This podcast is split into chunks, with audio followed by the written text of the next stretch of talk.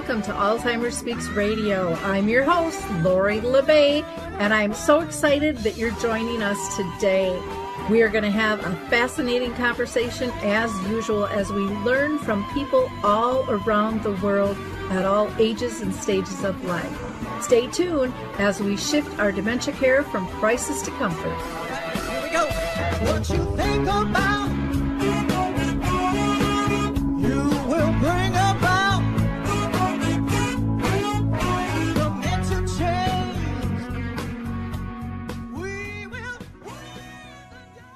hi, everyone. Welcome back to Alzheimer's Speaks Radio. I'm thrilled that you're able to join us. If you liked our opening song, it's called Clarion Call by the Mark Arneson Band. For those that are new to our show, Alzheimer's Speaks is about sound information, not just sound bites. We like to have real conversations with real people. Many of you uh, may or may not know that September is World Alzheimer's Month, and Alzheimer's Disease International will be launching their world report on getting diagnosed, which I think will be really interesting. Today's show is in sponsorship with the Roseville Alzheimer's and Dementia Community Action Team and the Friends of the Ramsey County Libraries. And so I thank them so much. We're going to have a really interesting show talking with a clown here in just a bit. But before I introduce our guest, I always like to do a couple of shout outs. One is to Dementia Map which is a global resource directory, which is free for anyone to use. You, um, there's no sign in, no account, nothing like that. We have about 150 categories that you can check out. Also, if you have a resource, product, or tool and want to be part of that, please please check that out as well. I want to give out a shout out to Project Care. They are looking for some more people to be in their study. You need about 50 more people. You can be compensated up to $255. This is for care partners. You can get more information by going to Care During COVID at rice.edu. Uh, they're really trying to figure out stress levels, so there'll be short surveys uh, to take throughout the day, just checking on kind of mental health and you know how you're feeling about your caring journey. I also want to give a shout out to Brookdale North Oaks. We do a caregiving connect group the last Wednesday of each month from 10 to 11 Central, and anybody is welcome to join us. Also, Arthur's Senior Care sponsors Arthur's Memory Cafe, which we do on the second and fourth Wednesday of each month. That is virtual and anyone can attend that. Also, we recently had on Compassion Choices. They have an event coming up um, September 22nd that's virtual from 6 to 7 p.m. Eastern Time. That is making your wishes known. And then on October 6th at 7 p.m. Eastern, uh, they are going to have their annual conference. Two more things. Check out the braindonorproject.org. They need brains both healthy and diseased. If we want to find a treatment, we need those brains. And then on November 2nd, there's going to be a conference which is sponsored by the dementia research charity called Brace. And it's going to be exploring dementia challenges globally. So you can register for that. And again, you can find more information by going to alzheimersspeaks.com.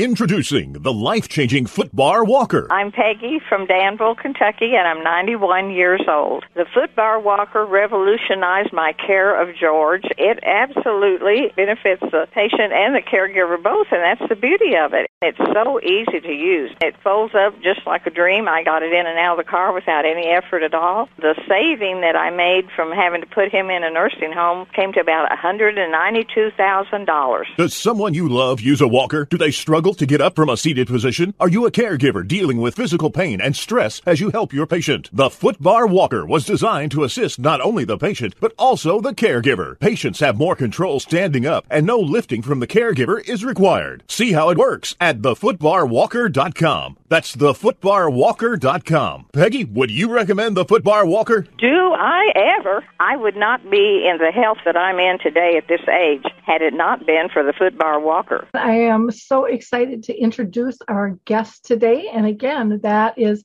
thanks to the Roseville Alzheimer's and Dementia Community Action Team, along with the Friends of the Ramsey County Library. Um, we have been doing these specials during the pandemic and hope that you find this one just as valuable as the others. So today I'm here to introduce you to Shannan Calcutt, and she is a multi award winning performer and instructor. Shannan has conducted workshops in clowning and play around the world. She is a regular instructor at Cirque du Soleil and Celebration Barn Theater and the Vegas Theater Hub. So, welcome, Shannan. Thrilled for you to be with us today. Thank you so much. Thank you for having me, Lori. Well, I know we're going to have some fun today, and also it, this is going to be educational to to boot as well. I always ask every everyone on my show first off if they've been personally touched by dementia in their own family or circle of friends. So if you wouldn't mind sharing that, it makes no difference what your answer is. It's just a nice base for our audience. I have been affected personally. Yes, my mother, Rose, has Lewy body dementia. So she was diagnosed about five years ago. So that's certainly my personal connection with dementia. Yep, that's a close one. My mom lived with it for 30, not Lewy body, but but Alzheimer's disease. So let's talk about your background a little bit with the with the clowning and has that helped you deal, you know, with caring for your mom with dementia? Absolutely. It's helped me with everything in my life. I mean, truly. And my mother has a wonderful sense of humor, and uh, that's also helped. But yeah, I mean, in clown, as a clown, you don't take yourself seriously. Do you know what I mean? And you, you know, in everyday life, we try to hide our flaws. We don't want to make mistakes. We're clowns. We flaunt our flaws. we show you our flaws, and uh, so that you can forget your own. Do you know? So we have no fear of failing as a clown. So there's a true freedom. So I think as a caregiver or just as somebody, you know, living your life, you know, if you're not afraid of failure, if you're not consistently trying to get it right, you're just going to have an easier time. And we also, in clown, you live in the moment. You're not looking back and you're not looking forward. You're just in the moment. So I think, too, you know, just dealing with dementia, sometimes we get really attached to the way our person was. Like why isn't my mom acting this way? Or why you know we used to do this together and it was so easy. So that's in the past and we're so attached to that. And then we worry about the future. Oh is it going to get worse? Are they going to you know lose their ability to communicate with me what's going to happen? And so again neither of those feelings looking back or forward are serving us in the moment. They're just making our lives difficult. Again i think it's super helpful to just be in the moment be present and yeah just just acceptance you know accepting things for how they are at this time and enjoying this moment to its fullest. And clown if you are depressed you have absolute joy of being depressed. You know you don't deny yourself your true feelings. If you're angry you have joy being angry. If you're fearful you have joy being fearful whatever that emotion is. So again it's just really trying to be present for yourself and for the person you're with. And oh I, it's i can't imagine living my life without clown and humor i would be i'd be dead a hundred times over quite honestly Well, you know, those are wonderful comments. And I think there's been a lot of talk in the industry about learning improv. And improv, I think, is really intimidating versus the word clowning. Yeah. Because clowning, I think everyone takes that as being fun and as being silly and a little a little lighter. And in right or wrong, I, I think people probably think clowning doesn't have as many rules to it as improv has a, a structure, you know, to follow yeah. this and, and do that. When you mentioned no fear of failure, I think that is just massively, massively huge. And to me, you know, my mom lived with the disease for 30 years. That was one of the biggest gifts she taught me was not having that fear of failure. You're you're much better to try and progress versus standing still and trying to be perfect and then launching because it's it's never ever going to be perfect all the time. Life wasn't before dementia and it, oh. it surely isn't oh. when it hits and yet we hold ourselves to that standard. So I, we forget that. Somehow we forgot that life pre-diagnosis was not perfect. yeah, yeah, exactly. Yeah, my life sure hasn't been, and I haven't met anybody who's who's is. So there's a lot of people, and I think there's a lot more projection in this day and age of um, really living the perfect life and you know posting all the perfect little things and absolutely. Yeah absolutely. Our edited photos of our enhanced lives on social media do you know? Yeah so it's just about being real isn't it? And i think i mean that's great. You know you're saying that maybe people are intimidated by improv or that yeah there's these rules and that it's a skill do you know? Where clown you know we set the rules in clown so that we know when we're breaking them you know it's all about breaking the rules and also you know if you're working as an actor there are skills involved of course there's tons of skills for clowns if clowns are listening yes yeah. you're highly skilled performers but really it's about pretending and for me, pretending's not a skill. All children pretend. So all of us can pretend mm-hmm. and we can play.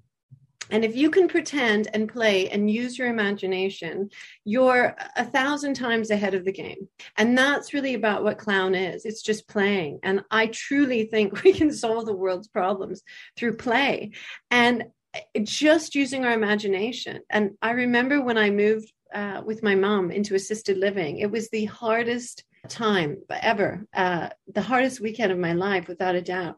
And we went to the dining room and we sat down with two ladies we hadn't met. And I'll say Esther and Mabel. And we sat down and the woman came to take our order and uh, the the meal came and my mom said i um, what kind of mashed potatoes were these and esther said oh they're garlic and my mom said i don't taste any garlic and mabel said no you have to use your imagination. and I thought, wow, you know, and she said after 70, for some reason, they don't believe that you have a palate anymore and these taste buds, you know? And so it was just that sense of sitting there going, wow, this has been such a difficult weekend. Why? Because we're focusing on grief, we're focusing on what's not working instead of just playing and celebrating the ridiculousness of this situation of you know moving my mom into this suite spending the night on a cot in her room you know going into a dining hall and having to pretend that there's garlic in these potatoes you know? And, and and so it's just again that sense of play and that these ladies that we could all sit at a table and laugh about this instead of feel terrible. It's just finding the ridiculousness and and really celebrating our humanness and and that we're all in it together. We're all just doing our best. And to have some fun to really have fun and laugh together. Yeah i think that is one of the worst things that that to me i see families go through is losing that sense of joy or being able to laugh or you know somebody poking don't say that that's not funny if your friend did that, you would like be cutting the gut open, just belly laughing.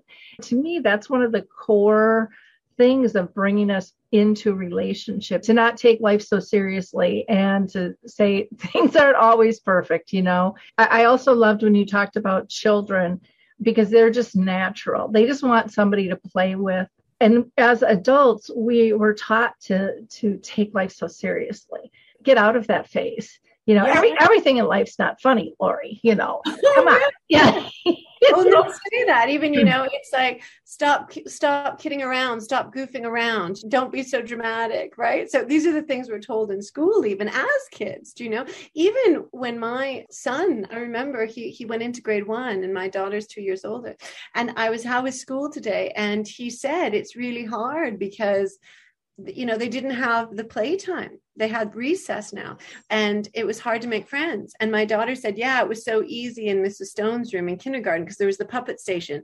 And so there was 12 puppets so you knew you could go there. And this the kitchen station had five kids and do you know and i'm thinking grade one it's harder in grade one, it's harder to play because there's not enough time. So forget about your 40s, your 50s, your 60s. If it's six years old, it's already playtime is this short now. We've got to get to work. We've got to get on with it. Wow. It's ridiculous. So and again even as performers we can take ourselves too seriously. It's like if i go into the playroom and and my kids are playing and you know my son has a broken arm i know okay i'm the doctor and that's it. Get to it. Fix the arm you know? Or if it falls off uh, okay now i know i'm a bad doctor. But even as a performer you think okay i'm playing the doctor. All right. How long have i been practicing medicine? Um, what happened just before i walked into this er room? Um, what's my relationship with the nurse? Are we having an affair? Do you know what i mean? It's like we complicate it so much. Again, it's like just play in the moment, just see the other person in the room and react and play.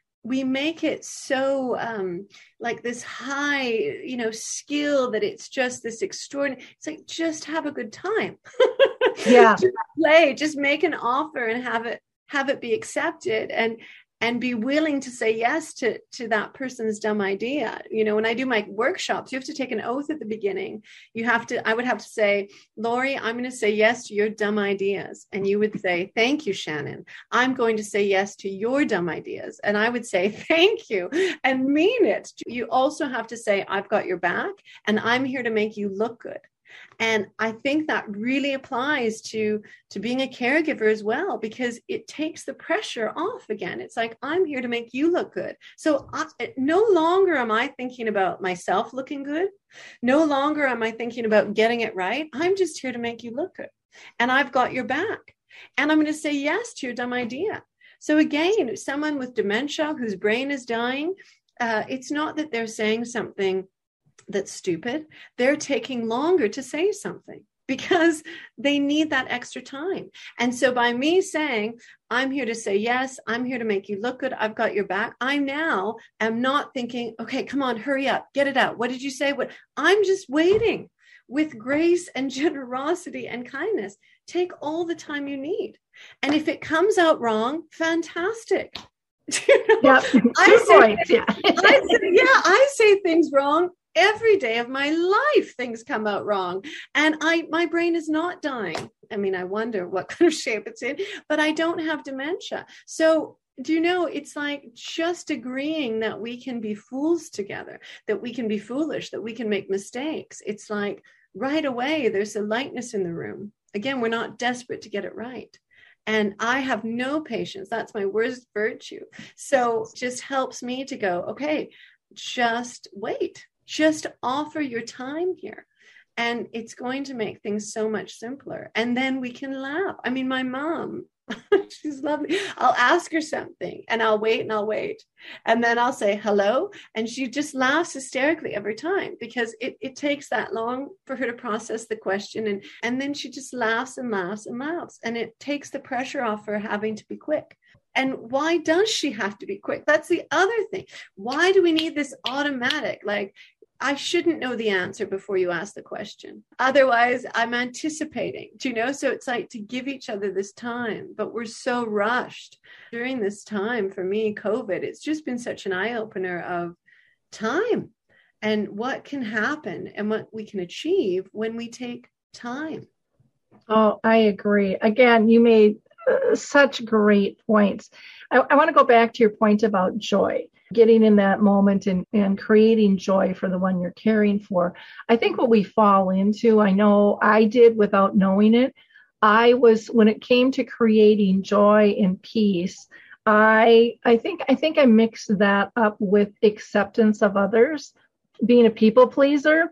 And yeah. so even though we think we're doing everything for this this person with dementia, we got our you know, we're like peeking over our shoulder going, who's watching? And what are they thinking? Mm-hmm. And and that clamps us down and that gets us worried about failing again. And and so i think there's joy within ourselves. There's there's joy we're trying to create for someone else or to keep them mellow so they don't attack because i think there's a really big fear in that. And then there's joy of the person that we're that we're truly caring for. Mm-hmm. And you know those are lessons that typically we all learn the hard way my, my processing that and going, hmm, why isn't this working the way I thought? And even just bringing up those levels of how are we positioning our joy, getting someone to think about that, I think opens up the, the door for change, gives them the permission. I'll never forget one instance with my mom. I'm a firm believer in that we need to use basically uh, multi-sensory to help them engage. It gives them more more strings to pull at. And so I would, you know, when I would enter the room and exit the room, we had a little saying, and you know, at the end it would be after a while, and she'd say crocodile. and I remember being scolded by a couple of people. That's childish. That's baby. You shouldn't do that. Da, da, da, da, da. I'm like, look at her face. She is pure joy. She is happy. She's gone back in time. This is something she taught my daughter, so her granddaughter. This is something she said to her three kids. This is something her mom told her, and probably her mom's mom. This is a huge, joyful memory string. And you're telling me I can't use that because you're uncomfortable with it? yeah. Go away. Yeah, exactly. you, you, know, but I mean, I, I, remember kind of putting that person in, in, in their place because I, it yeah. frustrated me so bad that people were judging on yeah. that level. It's like you have no idea who my mom is, what's going on. You are just automatically putting a label there and you you you know nothing about our relationship. No, and that's just it. And it's just playing together. So you were playing with your mom. That's what you were doing. it shouldn't matter how old you are. I mean, gosh, you know, it's just ridiculous how we stop playing at a certain age. When you laugh together, you're connected. There's that saying that laughter is the shortest distance between two people, do you know? And mm-hmm. so for her to smile or for her to have a giggle or for her to have that connection or that wonderful memory, and for someone to judge it is is extraordinary to me and so good for you for saying something because my gosh if you can laugh it boosts your energy it boosts your spirit it, it promotes help it lowers your anxiety i mean there's a program in Israel where you can go to study medicine and clowning. If you're a clown, you study nursing. If you're a nurse, you study clowning. And they have, you know, the hospital and the school together. And the people going in for surgery, they can, they, the doctors cannot, the surgeons cannot begin surgery. And that patient cannot go in the room until they get the okay from the clowns. And as a result, those people recover from their surgeries 90% faster because they go into that surgery room with very, very little to zero anxiety. Wow. Because they've been with the clowns and they're laughing as they are gurneyed into that room. I mean, science will back me up. yeah. Know? It's like laughter. I mean, you the, the old expression, it's the best medicine, but it, it also just connects us and mm-hmm. our differences are gone right? It doesn't matter you you know the, the, the, color of your skin your sexual preference your uh, political beliefs your your religious upbringing we can just laugh together. And in that moment nothing else matters. We are sharing an emotion we are sharing a release. And for however long that laugh lasts we have forgotten about all our worries yeah. which is why we watch funny movies. It's why we go to see stand-up comedians. Yeah, you just having that moment with your mom, so joyful and then for someone else to judge it that you're being it's like yeah you're right. I'm being silly. I'm being ridiculous. I'm being mm-hmm. playful. That's exactly you're a hundred percent correct. Do you know what i mean? And and and look it's working right? We yeah. good. well i there was another time and that i would have missed out if i wouldn't have been silly with my mom. That was still probably one of the most poignant times in her 30 year disease she was probably a couple years from dying, but at that point she wasn't communicating much at all. She was sleeping in her bed and it had been really dark and kind of gloomy for almost two, three weeks here, which is rare. And so she's laying in her bed and the sun is shining in and she's kind of like Garfield the cat she's laying in bed with this big smile on her face, but her shirt's like tucked under her boobs and her pants are down to her crotch and her belly's exposed and she just like absorbing the sun. And there was like a curtain between the other bed and hers and i could see she was laying down and i turned that cor- that corner and i see her like that. And i just i just burst out laughing and i said well mom do i have to pull out your bikini for you or what? And out of a dead sleep she opened her eyes she giggled and she said oh lori i don't think i should be wearing a bikini she hadn't said my name in like three years Wow. I sat on the bed and I sobbed, but without that silliness, I wouldn't have ever had that wonderful moment. Isn't that beautiful? Oh, yeah. And so I, I don't think oh, people Oh, yeah. understand what they're leaving on the table by being so serious. And we're taught to control things and be organized. And it's like, hey guys, uh, dementia doesn't run that way. it does Oh. what it wants when it wants. And, Exactly. you know, it might work today. It might not work five minutes from now. And it might work No. five months from now. You don't Totally. know. You don't know. Yeah, make your plans and then have a giggle because they're not going to go the way you planned. Right?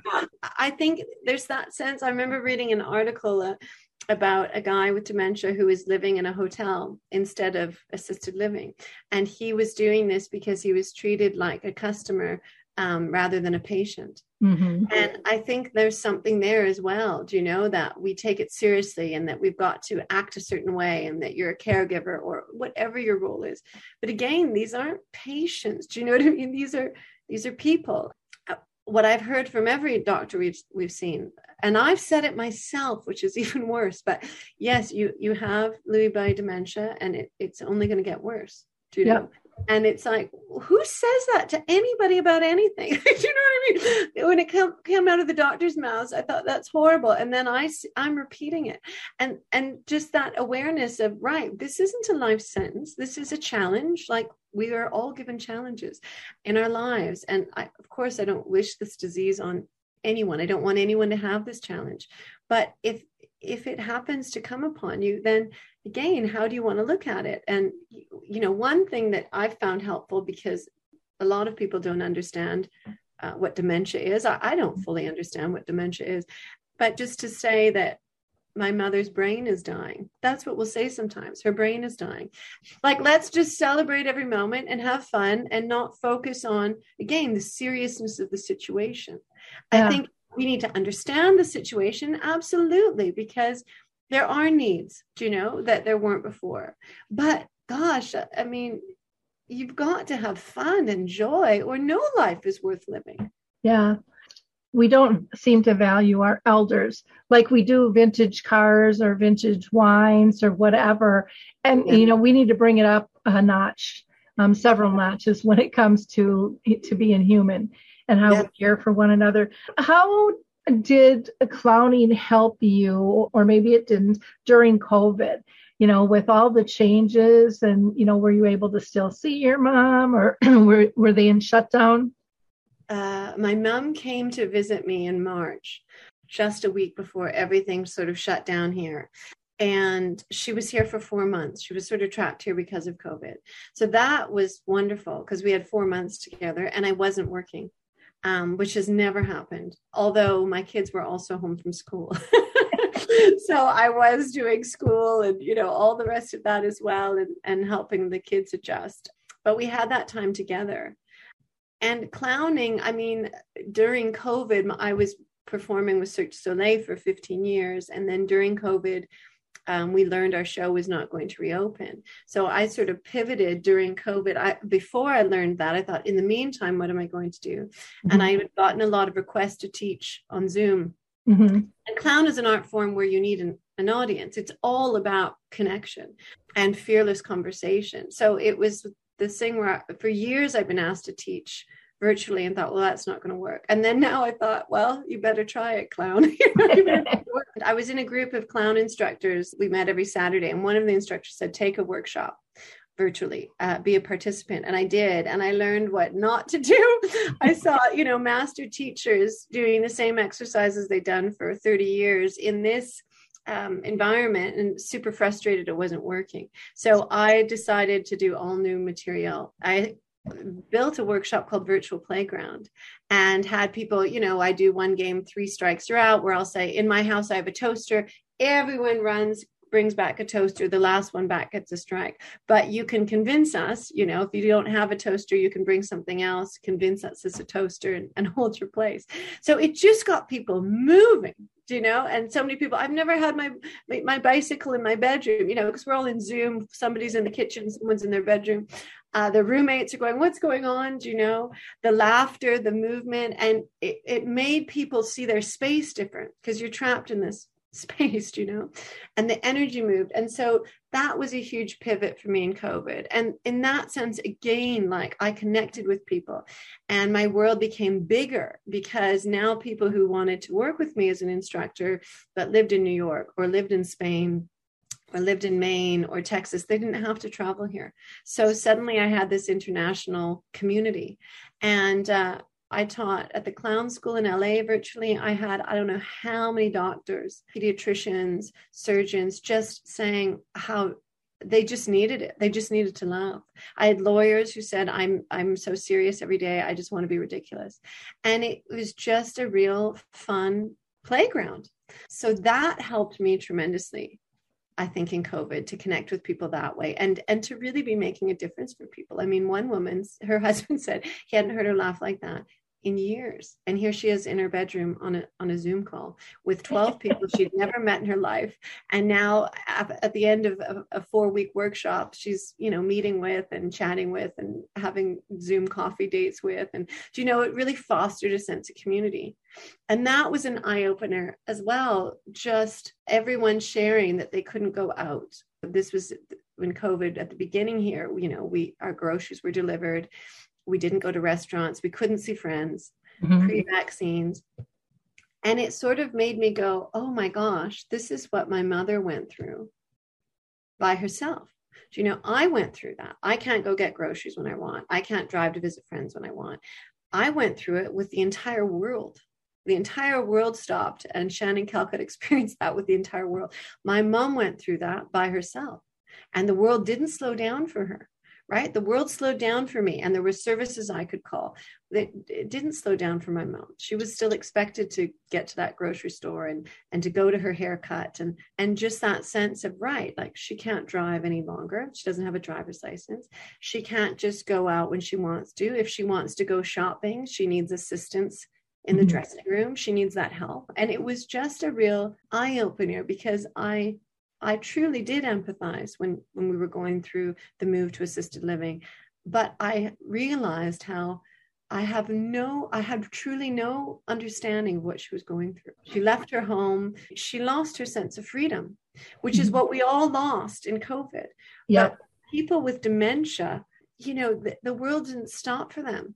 And when they go now to, to the grocery store and they're taking longer to pay and everyone behind them's rushed do you know where yeah. we all slowed down together so again it was just that sense of going wow like i don't understand and i think of myself as someone who's quite aware mm-hmm. and i'm witnessing my mother go through this and i still had really truly no understanding of what she lost that sense of freedom and and it took a global pandemic you know, I mean, I'm sad to say it took a global pandemic for me to go, okay, I get it. I get it. I still can't understand. My brain isn't dying, but I get the sacrifice and I get the extraordinary change that we will all now I mean, be a bit more compassionate and have an understanding. Even recently, she said that she watched a video, these cat videos she watches, and and it said that cats they eat, they sleep, and they play.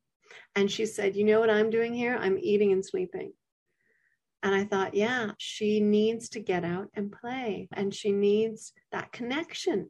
And that's what we were all missing in COVID is this social connection. And again, these people with dementia have been have not had that connection for years. Yep. Well, and you know, we at least have technology and stuff to rely on. Many of them can't or haven't in the past. I, I do think that's one of the gifts of COVID, where, where people realize the importance of being connected, the importance of slowing down yeah. and enjoying their families again. And, and it really was a forced time because if it was just a week or two, it wouldn't have had the impact. Now, granted, we're going 18 months, it's getting a little old. and all this stuff. And we're opening up a little bit, but that's it's kind of still hanging out there with these new viruses. And it, it is really interesting to see how everyone is adjusting to this. Do you have some suggestions for caregivers on how to help them kind of keep their sense of perspective and humor during these challenging times? Yeah, I think laugh. Truly just laugh. And it sounds ridiculous and you might feel silly, but if you just lie on your floor and close the door and laugh and just start laughing and continue to laugh and continue to laugh, it has the same benefit to your health than if you go to watch your favorite comedian. You can fool your body into laughing right and and your brain is fooled and it alters your brain and it alters your state of mind so if you can just laugh if you can just giggle if you can share a laugh with someone else fantastic but you know you can just take 5 minutes to laugh and even if it feels stupid, right? Because we're so worried about how we look, or this is ridiculous. For years, people would say, Oh, if you need to feel good, put a sticky note on your mirror. Do you know you are beautiful? I thought, okay, know. And so I'm sure it's the same when people think, Yeah, I'm going to lie on my floor and laugh clown. But I promise it's huge, makes a huge difference.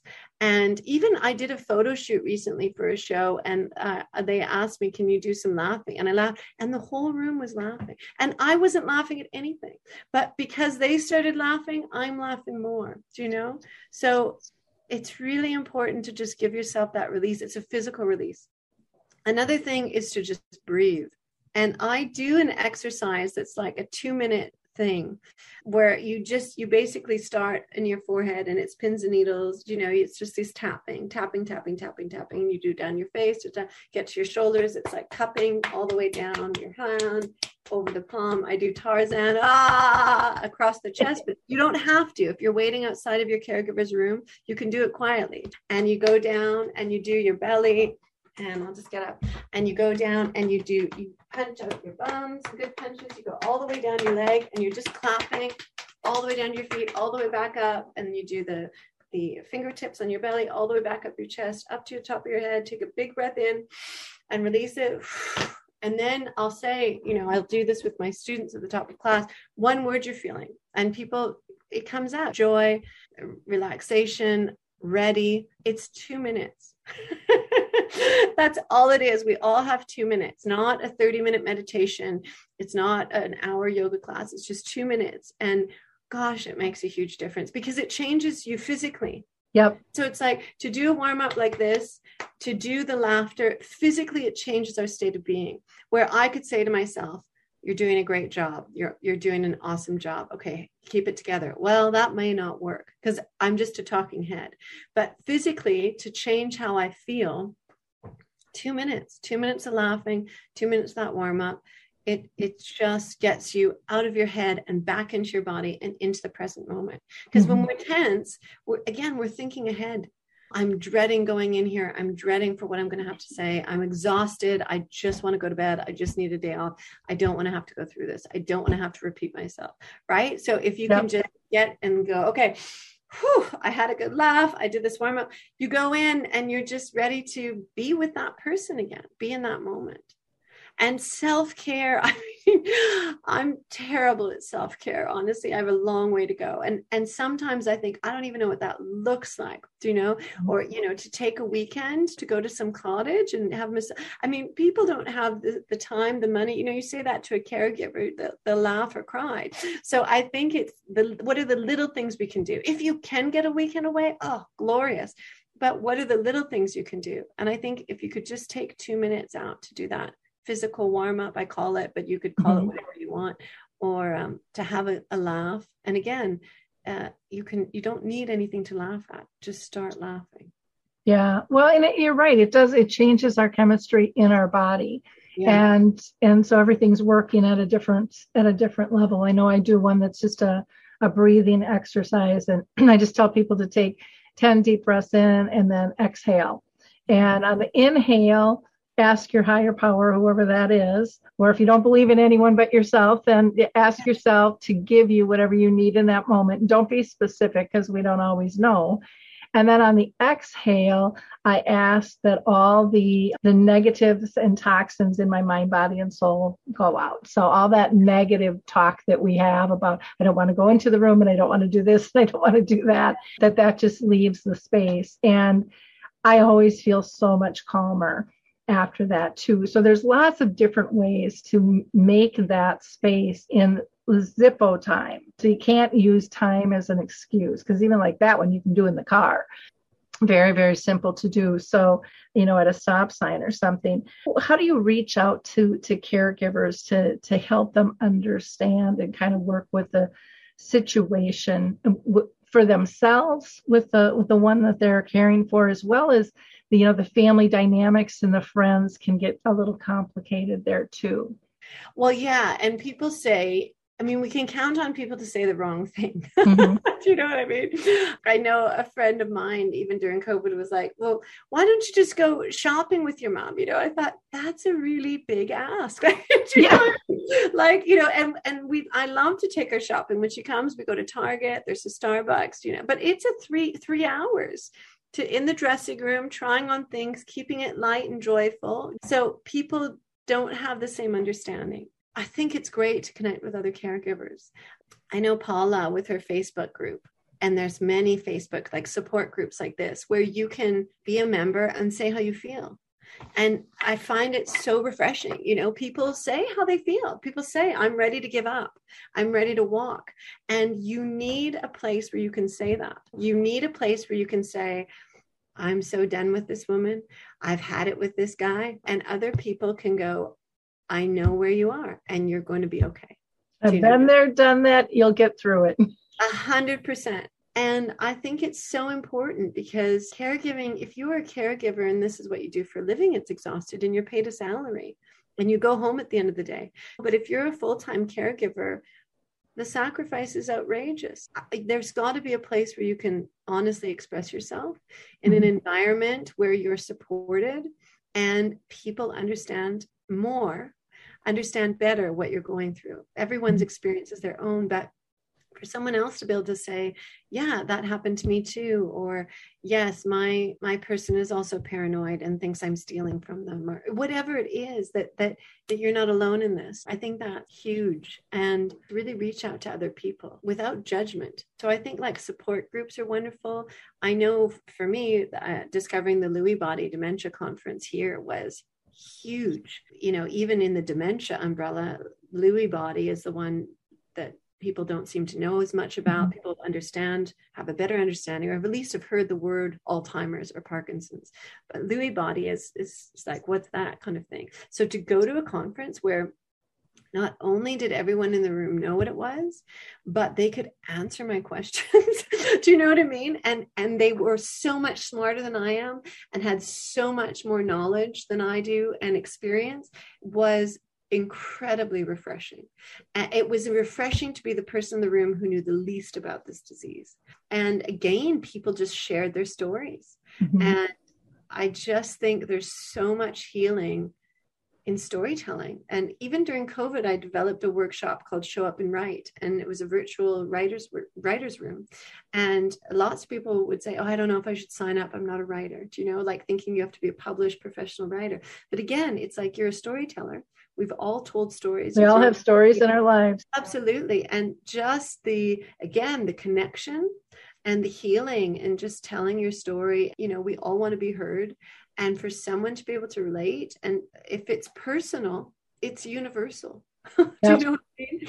So i think just having that for me was huge. And so if there is a support group in your community fantastic. If you can somehow connect with other caregivers which i'm not a big social media person mm-hmm. at all but I have found Facebook helpful for that and meeting Paula with her groups. Even when my mom has Lewy body dementia, now that I'm aware of Lewy body dementia and I speak about it and I talk about it, I'm surprised how many people in my life have reached out and say, My father died of Lewy body dementia, or my aunt has Lewy body dementia, or my son has Lewy body. And you think, Oh, it's, it's one giving of those permission yeah. To have the conversation to to bring it up and not be embarrassed. It's, that is yeah. huge. You know you had talked about oh just take your mom shopping. And people don't understand how environment changes or their mobility changes. So things are moving slower uh, in all different types of, of aspects or there could be the noise factor or lights or i mean there's just so many different things that we need to teach people about. And then as far as the Facebook group, I will just give a plug also for the Memory Cafe directory. That's for uh, people with uh, a form of dementia and their care partners. But that allows them to build a peer group again because so many family and friends fall away and it gives them that safe place. And they have those both virtual and in person, you know, just depending on how how the COVID breakouts going in different areas there. But those are really deep, meaningful relationships and and what i have found you know with these connections if it's facebook group like paula's or or others out there or if it's an in-person meeting through the alzheimer's association or the dementia society or and there's just so many the memory yeah. cafes these are places where where people start connecting not just during the meeting but you know they can call them up during the middle of the night when they're not sleeping or shoot them an email to see if they're awake too. And, those things are really really important to not feel alone on this journey. Can you explain you use an expression about her brain is dying and, and why you think that that is a helpful tool? I just think if you say that people sort of go oh and it takes it takes everything else away of trying to try and explain what Lewy body dementia is for me. And I don't lose people when I say that. Do you know what I mean? Where when I start explaining what Lewy body dementia is, people are like, okay, okay, do you know? And it's so difficult. Even myself, I've read, I don't know how many books. I mean, when my mom got, you know, I was trying to figure out what she had. It was a mm-hmm. long time before she got diagnosed. I watched every DVD, I read every book, every website, you know, and I still can't really explain it in simple terms. And so I just find to say her brain is dying, people go, oh, and they can imagine how that affects someone. And it's just really simple, quick way to explain it. Yeah, because it affects everything we do. Everything we do. And that's what people don't get. You know, it's like even the going shopping. Mm-hmm. Well, it can be 20 to 30 minutes to get in the car. Mm-hmm. Just mm-hmm. get in the car. We don't have the seatbelt on yet. Yeah. do you know what I mean? And so people can't understand that. Well, just go do this. Well, just do that. Do you know, there's so many things that can plan to do this. Well, that's, you know, you hope for the best and you've got to pivot and change. But I think that just is, it's just an understanding. It's an understanding why today she's slow, uh, why it can only go this fast today, why we have to change plans. It's like, it just simplifies it. Mm-hmm. it simplifies it for her and for me and for everyone else. And I've found too, like she is so aware, which is great. She's in the stage where she has awareness and she will say, like, she'll say, I'm really paranoid that this is happening. It's got to be Lewy, you know, or I'm starting to see things again. I don't think they're there. It's Lewy. Like, she'll, she'll say, shut up, Lewy you know? Yep. And so it's just again like just the awareness. And to say, you know, your brain is dying, it's a bit like saying, my heart's broken. It's like again, we can all understand something rather than making it this medical thing and this complicated thing. It's just the simplicity. Her brain's dying, so she's going to have a conversation differently than you. Her brain's dying, so she's going to walk differently than you. Her brain's dying, so she's going to eat differently than you. And we should have extra forks at the table. Do you know? Yeah. It's just an understanding for me. Well, and it's just a graciousness too. Of uh, you know, for me, one of the most frustrating things was why why does this have to be so complicated? Yeah. This gets back to kind of the basics of Maslow's theory. You know, you're just down here. This is what's important. It's not all up here anymore. Um, the big, fancy, flashy stuff doesn't matter just yeah. like when we're younger and we're when when we have children. And i know there's a lot of people that say you know don't don't relate me as an older person to a child but there's a childlike state there. And that shouldn't be embarrassing. I mean gosh how many times would you love to be a kid? Doesn't have a care in the world doesn't feel this heaviness. That that isn't a negative in my mind. But for some reason we've we have these steps and these stages of life and and it's like you know what sometimes we fall down the steps. Yeah oh yeah yeah and if you're childlike thank god. Do you yeah. know what I mean? again you have a better chance. Do you know what i mean? Because you're just in the moment and you're going to play. Yeah and that's the thing it's it is complicated. So we can be complicated or we can try to simplify it. And i think too just simplicity you know it's even like you can focus on again this being a terminal illness this being something to grieve over. And it is. I'm not trying to take away the mm-hmm. weight of it by any means. It, it, it it's tragic 100% and it's unfair and it's unwanted and it's it's not something we want anyone to have or experience. But when we have it there has to be a sense of acceptance and an ex- and there has to be joy and playfulness otherwise it's it's all going to be doom and gloom and who wants to live like that? Nobody yeah. wants to live like that. And so i think it's just again that gratitude. Like i remember a, a question at the lewy body conference. What have you lost mm-hmm. since you received your diagnosis? Yeah okay. Everyone writing writing writing.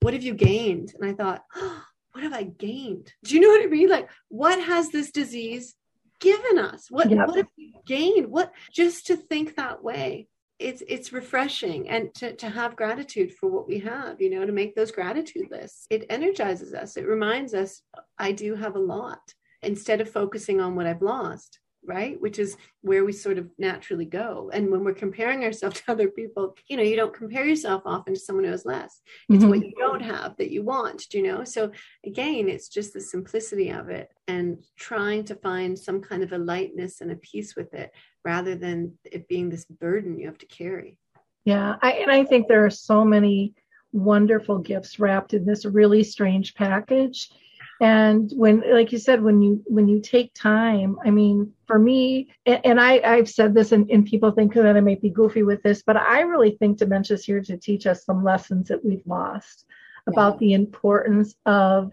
community and the importance of supporting one another and being in the moment and living kind of a improv life because you can't you you know you really can't control it. One of my favorite sayings uh, by harry urban was he's like you know yeah yeah i agree. He's like routines help you know living with dementia.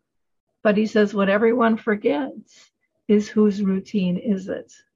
Because if yeah. it's your routine and not mine it's not going to help and that's where the battles come and we push and we push and we push and they're not willing to change where if we drop it and go okay you can take a shower at three instead of you know 10 in the morning we'd all have a better day Absolutely. Oh, and that's the thing. We we want them to be the same, right? We're yeah. desperate for them to yeah. be the same. We want them to have the same relationship with us. We want them to act the same way. And when they don't and it takes them longer, oh, come on, I need you to be who you were. Yeah. But we are not willing to change at all. And yet we have changed and we're not the person we once were either. Of course we're not. and no one's really willing to admit that.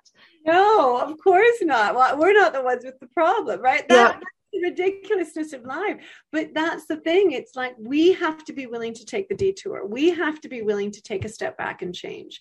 And and that's also, I think, a huge problem. So it's not just the person in your life who's going through these huge changes and who needs to adjust. We forget we have to adjust. Yeah. We have to change the way we approach things. We have to change who we are because we can't act the same way, maybe either. We can't rush. We have to be patient. It's just that sense of it has to be a partnership and there needs to be this honest connection. And yeah, I agree. I feel like we've lost our sense of community in a lot of ways. I think COVID has shown us that how important it is to connect, how important it is to take the time. And in the same that that's what dementia is showing us Do you know and and as you said earlier just how we treat people that it's like you know you're approaching the end of your life or your senior years i don't know that they're supposed to be the golden years i remember years ago reading a book co-written by david suzuki wisdom of the elders about the first nation people in canada i believe maybe north america but just the sense of the elders First of all, not old people, elders, and how these people have lived the longest. So they have the most wisdom. So they were revered. Do you know? It's like that's who you go to for advice. You go to the 90 year old elder because they've lived and that they're so well respected that, that there's this sense of honoring who they are and this lifetime that they've lived and that it's a gift to hear their stories. Mm-hmm. and i find in our society it's a bit well you know they're a nuisance and uh, they have special needs now so they need to go there. Special needs i mean different needs do you know? Yeah. And and so it's like i don't know as you say i feel like we really need to examine how we treat the elders in our community and bring a little bit more compassion and and kindness and respect. Oh, I, I totally hands down am with you on that one. Uh, one last question is how has clowning affected or been affected by your caregiving role? Has that had an impact on it at all? Oh gosh, maybe just a reminder to be present in the moment. When I was performing with Cirque du Soleil, I did 470 shows a year. So Oh, even wow. when I'm yeah, so even when I'm in the moment, there's probably a part of me that's just in my routine. I always felt I gave 100% of myself, but I'm sure just you're in that mode and, you know, kind of thing. And so, again, just a reminder to be present. And I think to really take time with people, to really look people in the eye and to give them to, to want that conversation. Not, I want you to stand here and do this, but a conversation. Again, just that sense, you know, you bring an audience member on the stage to make them look good. If you bring up an audience member to make fun of them, you're an, you're an amateur and, and uh, you're not doing your job right. You know, you bring someone on stage to make them look good so they have a wonderful night, wonderful experience. And so I think it's just a reminder again of that honesty and making someone look good and and accepting someone for who they truly are and doing all that you can to see that they shine. Mm-hmm. You know, that's the thing about clown is that we accept ourselves, uh, our true authentic self, and we share our feelings and we share who we are and we share our flaws and our faults and we have total self acceptance in order to make fun of ourselves. And I think with dementia, again, well, with anything in life, I want every human being on the planet to have total self acceptance and to be their true authentic self. But I think, again, with having someone in my life whose brain is dying, you know, it's a reminder that I love her for who she is. Yeah. I love her for exactly who she is. And if she is changing, uh, I'm still loving her for her true authentic self. And that nothing can change that for me, who she is. And I will always love her. And as things get more challenging for her, I will adjust, she will adjust, but it's about celebrating who she is. So if at some point she's unable to walk, I'm celebrating who she is now. That will be her truth. And we will just continue to be together openly, honestly, and find joy, do you know, not deny mm-hmm. ourselves our feelings and just embrace each other with truth and integrity and joy and laughter laughter and, and and silliness. So it's i think that it's just that again connection being honest being in the moment and just that total acceptance. I think that's really helped me with my mom and the disease is just acceptance accepting that i can't change it. And what is the best most joyful way that we can move forward do you know? And that's going to change a year from now. Yeah. Know, as the disease progresses. But again it doesn't have to get worse. It mm-hmm. can get better. It can actually get better depending how we pivot. It's just that sense of being present and adjusting as we can well in you know like you said pivoting adjusting adapting we can't control the disease but we can control how we interact if you can't walk that doesn't mean you can't be mobile you just can't be mobile the way you were. I remember, like, my mom used to love music. And so um, when she was in the nursing home, they would have um, sometimes some bands come in and she'd love to get up and dance. And so we danced. Well, then she was in a wheelchair. And so then I danced with her in the wheelchair. You know, she, her, she can still, you know, scoot around and stuff. And then that didn't work. And then, you know, pretty soon we were kind of doing a hand dance. And then at the very end, we were just doing a pinky dance but we were connected. Yeah. And so, you know, one of the things I wanted to ask you just as a wrap up, and I don't know if you've ever done this in any of your sessions, but have you ever done one where people couldn't use words? Because oh. I think that would be just so powerful for people because I, I don't think people truly understand that three quarters of our communication is nonverbal because we're right. still say my name, you know, we're, we're, doing, yeah. we're doing those things, you know, and teaching them how to read other things without without the words because we all want to be in conversation, but I think what we really need to focus on is we need to be in communication. Yeah. And communication yeah. comes in many different forms. A hundred percent. And again, laughing. Do you know we can do laughing with someone who, who cannot communicate verbally? And we can also cry together. I mm-hmm. mean, that's the other thing. Laughing and crying, it's it comes from the same place. So it's also let yourself cry. Let yourself cry with your person. Let yourself cry by yourself. Laugh and cry in your bedroom. But absolutely we can do things and we do do things silently. One thing I do at the top of every workshop is a dance party. So you're all led into the Zoom room at once and we're just dancing, you know? And as you say, you don't have to be a professional, amazing dancer. You're dancing with your pinkies with your mom. So it's just being physical in that way instead of mm-hmm. verbal. Also, just sitting with someone. That's the other thing. We've got to fill the silence. Oh my goodness, talk, talk, talk, talk, talk. It's like so much is said just sitting with someone. And i see a lot of people you know visit friends family members and they stand next to them. And it's like what do you you know if i come to your house for a coffee lori i hope you're not going to stand next to me while we're having coffee do you know we're going to sit together on your couch or be together. So it's just relax. Don't be rushing me back out the door. Yeah and also you know you standing me there's a status now. Do you know you're it's as if you've come to give me instructions or you've got you're going to give me a lecture or tell me to do something but or you're checking on me but you haven't come to see me. Mm-hmm. you know so it's about sitting next to that person on their bed if they're in a bed, then that's where you sit. They don't have to get into a proper chair if they can't, but that you're there or that you kneel next to the bed so that you can be sitting with them like this, that you're not removed. So, not being afraid to get close, not being afraid to just look each other in the eyes. I do an exercise, present yourself, where you don't speak and you just come out and you look at everyone in the room and you have a fearless conversation without using words. And people laugh in hysterics, they cry, and they don't know the people in the room. It's just that connection in the moment and it's so powerful because you know if you go on the elevator you know you're going to floor three.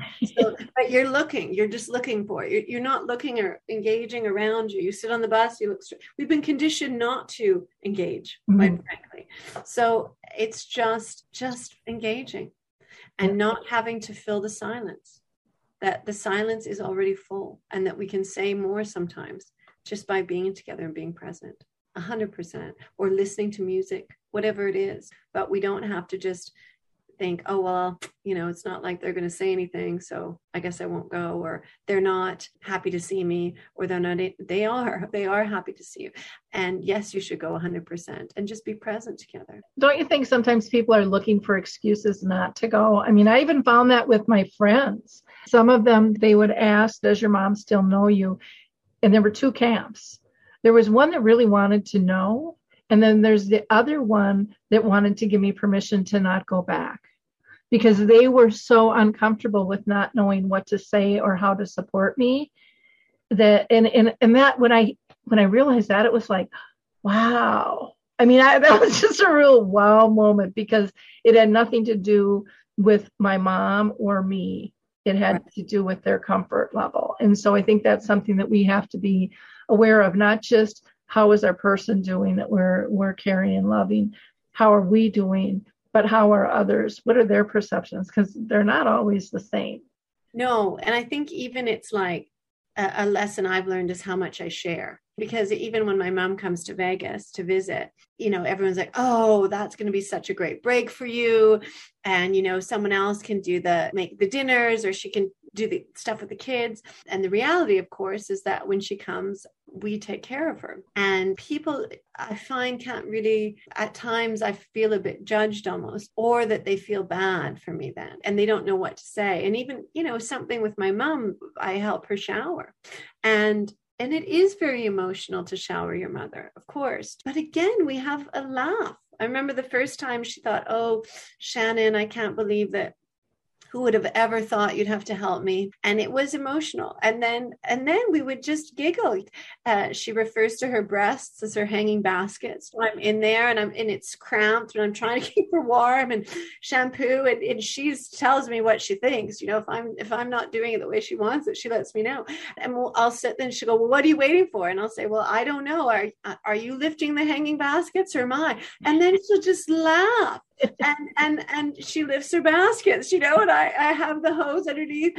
And and it's like you've just got to have a giggle again. So it's like, well, say, oh, well, I help my mom. It's like there's this this feeling of, oh, you poor thing, or you know, uh, when my mom comes, she she organizes the birthday party and the gift bags and bakes the cake, and oh, you know, you have to do that. But on the other hand, it's quite a gift that we have that closeness and that intimacy and that trust and that humor together. And while I don't want my mother to have this disease, I wouldn't change that trust. I wouldn't trade that intimacy or that ability to just be together. Me in a swimsuit and her naked in the shower, mm-hmm. asking her if she's going to lift those baskets. that is such love. So, so again, that's something I've gained yeah, it's, I think it makes us appreciate the different levels of unconditional love. I know I, I, I, thought I knew unconditional love when I got married, and then I thought I knew it when I had a child. But then in caring, my dad had brain cancer, my mom had dementia. In caring for them, it was like, oh my gosh, there's so many different levels oh, yeah. that you can get to. And it really is, for me, it, it really became very spiritual and very comforting to to be able to love at that level. Like, because again, both parties feel so safe. No one ever feels out of place. Even when I was having a tough day or something, I could, even if my mom wouldn't talk back, I could tell her about my day and not feel judged or anything. And though I knew she was hearing me, but she couldn't necessarily respond in the way that I wanted, just to be able to let that out in front of somebody I trust or like you said, just sitting on the couch without words, holding someone's hand, or just being in their presence, those things are so overlooked in yeah. our fast paced world. And again, I think there's so many gifts. This has just been a wonderful, wonderful conversation, Shannan. Oh, I can't thank you enough. Now, people can go to your website. Do you want to tell them what that is?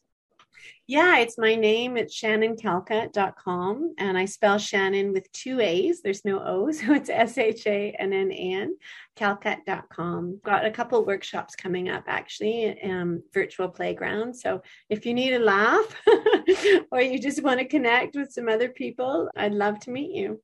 Wonderful. Thank you so much. And we also have posted the information for the Roseville Alzheimer's and Dementia Community Action Team as well. Um, this is part of Series 2, but we'll have the list for Series 1 as well. And I just want to thank uh, them and the Friends of the Roseville Library as well for helping us put this together. Uh, thank you so much, everyone. Um, don't keep this a secret. I, I, think there were a lot of great nuggets that Shannan gave us. So, like, click, and share this with other people. Don't keep that information to yourself. There's too many people that need the support and the resources that we're given here today. So, thank you. Thank you so much, Lori. Hi, I'm Lori La Bey, and I wanted to tell you about Alzheimer's Speaks, which is another great podcast. You see, my own mother lived with dementia for 30 years, and I felt lost. Did you know every three seconds someone in the world is being diagnosed with dementia? Odds are it's going to hit your families too. We want to help you connect to services, products, tools, research, and stories so you can be prepared. Please subscribe to Alzheimer's Speaks on your favorite podcast platform.